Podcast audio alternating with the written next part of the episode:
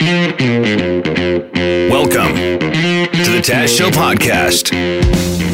Yesterday, Devin, you were laughing harder than I think I've ever seen you laugh since I met you. my uh, my stomach was hurting. It was like I I was I was bowled over. You were laughing. crying. I was crying. and we were listening to something we did yesterday. You may have heard this. We were talking about this hotels.com and Poo-Pourri. Two companies have teamed up for this first Poo with Boo promotion where they will help you if you're going to a hotel. They'll give you some Poo-Pourri so you can cover up the smell. Uh, in front of your new boyfriend or girlfriend because it's stressful, right? You- It's the first time you're going to be pooping in the same area. And we just got on the topic of covering up what you're doing in the bathroom. Yeah, I don't mind doing it at my house. I don't care if she hears, but I don't want to leave a uh, odor at her place. But so I would do the si- sink silencer. Yeah, you turn the sink on. What Yeah. about a cough? A Not the well-placed cough, but I, in 20, 2019, I would do the turn on a YouTube video. Get the sync going in a YouTube video, watching something, and just to mask up the sounds. But then after like the first three times, you stay screw it. That's true. Now that you have the phone, you can really get creative if you're in the washroom and you're worried about somebody overhearing you. You could call her, put on a voice, say, Hey, it's your next door neighbor. I think your car's on fire. so she has to leave. and then she runs out into the front yard to check on her car, and that's when you just have at her. Yeah, totally. Or just pull the apartment fire alarm. So while everybody's leaving, you stay up there. just light a fire. just cut out the middleman. It'll cover up the smells and it'll get her out of there. Make your poo less obvious when you take your first trip together. So Devin hadn't heard that until we're in uh, producer Eric's studio, and Dev's laughing pretty hard. We're on one side of the glass, and then uh, I was going around to to join Jim in the booth so we could record some stuff. And when I got into the booth, I started explaining to Jim that Devin thought that was hilarious. He got a mm-hmm. real kick out of it. And then we kind of went off on a tangent, and we could see Dev almost fall out of his chair. He was laughing so hard on the other side of the glass. Call her up and be like, Hey, this is your neighbor. I think your car's on fire. Uh, uh, uh, don't don't tell your boyfriend he's taking a shit.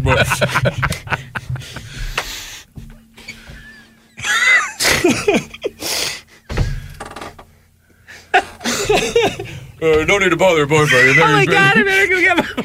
no, no, no, no, no. He's busy taking a shit. He's taking a huge. He's taking a huge.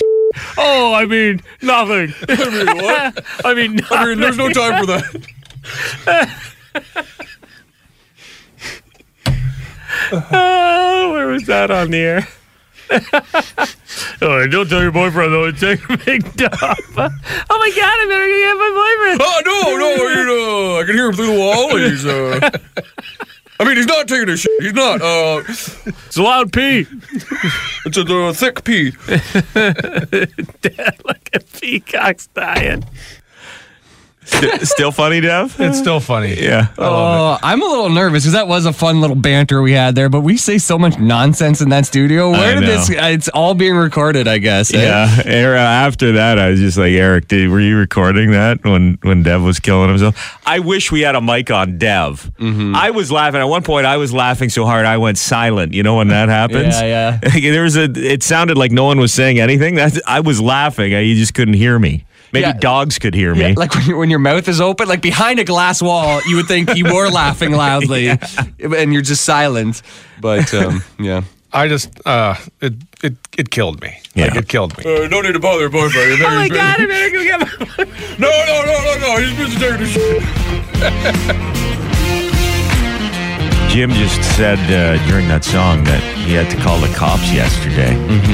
I was at home. It was around 12:30, 12:30 p.m., like in the afternoon, right around lunchtime, and I was expecting a, I, a mold guy. I thought there might be some mold in my basement. Side note: there's not. It's all good. Uh-huh. It was just some dirt, whatever.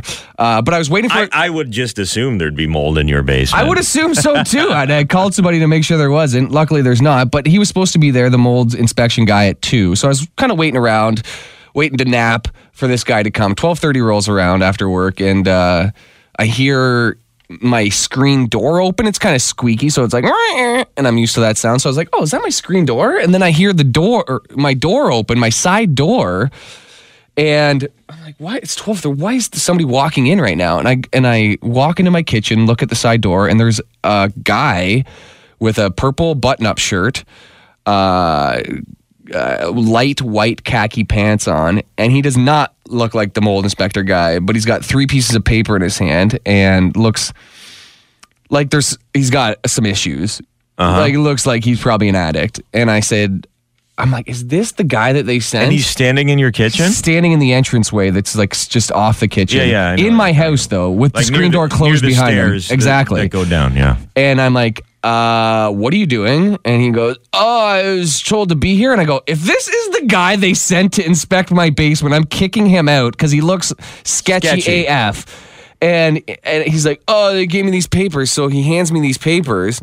I look at them. Clearly not any Mold sort of related? form. No, no. In fact, they're London police court orders for an assault. So and I look, so I quickly take a picture of these pieces of papers, and I say, "Dude, you're I don't know who you are, or what you're doing here, but you're absolutely in the wrong spot."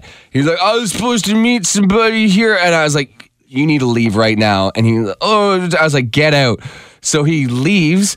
Uh, and I just wa- watch him like walk out of my laneway, walk down the street. There's a kid kind of waiting by a bus stop. He's like talks to the kid. I'm like, I gotta call the cops on this guy for sure. Uh-huh. So I called the cops and not not 911 or anything like that, but just called the police uh, department, left a message on the phone, and then I walked down the street and uh, uh, talked to a crosswalk lady who was sitting there. I'm like, did you see a sketchy dude with a purple shirt walk by? And she says, yeah, I called the cops too.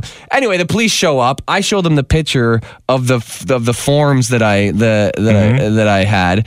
Uh, guy put the uh, police officer pulls up mugshot with the guy's name on it that was on the Is form. that him? He says that him. I'm like, definitely the guy. And I'm like, oh god, we know this guy. He's just wandering around.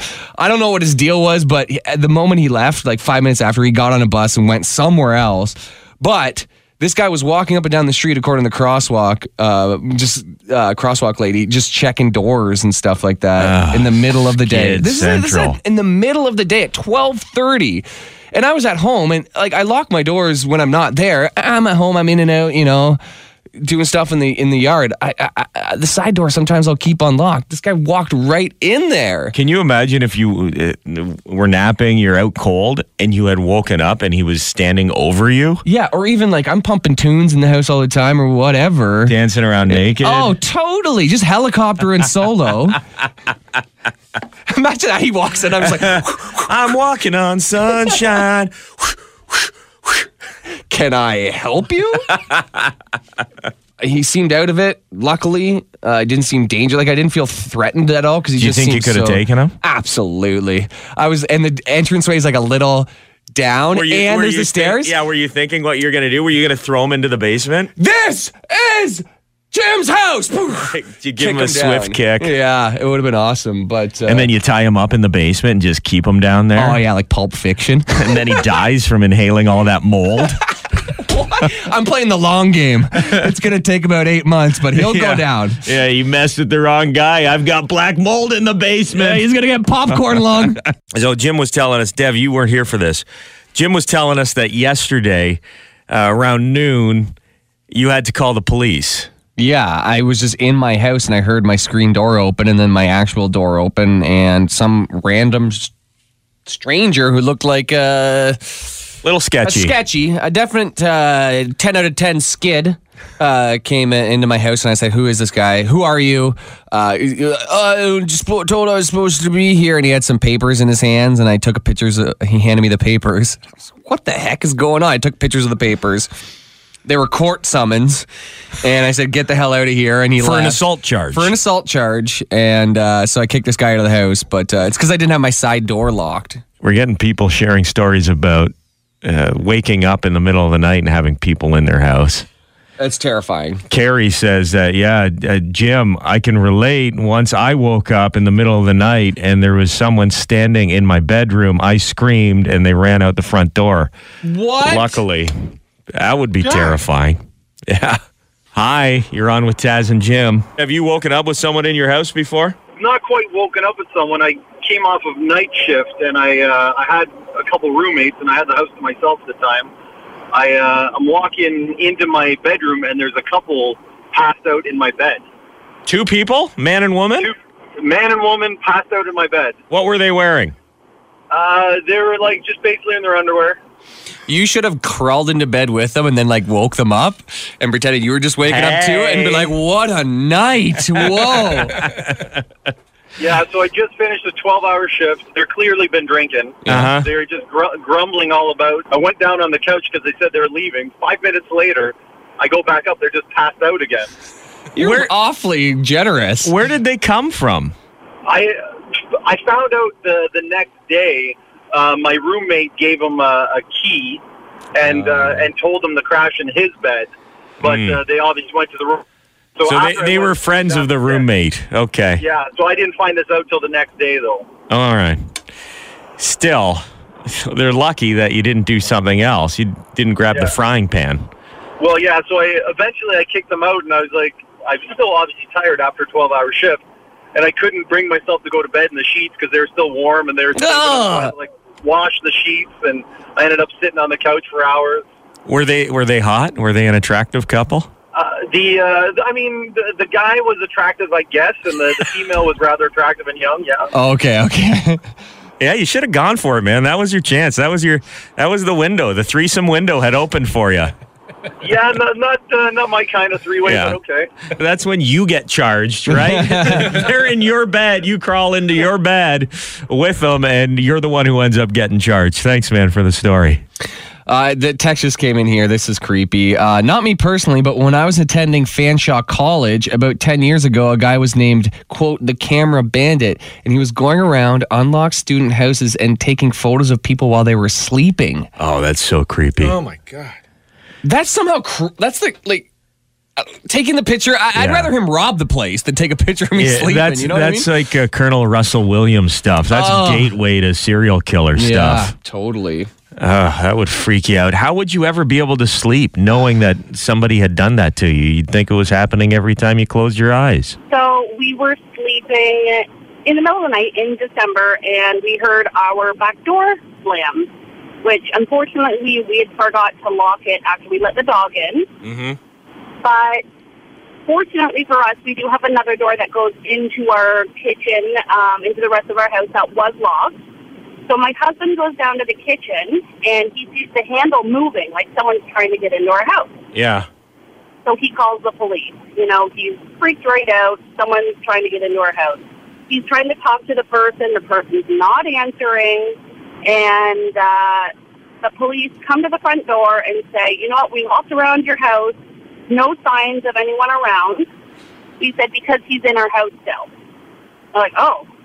So they go around to our back door where the person had entered.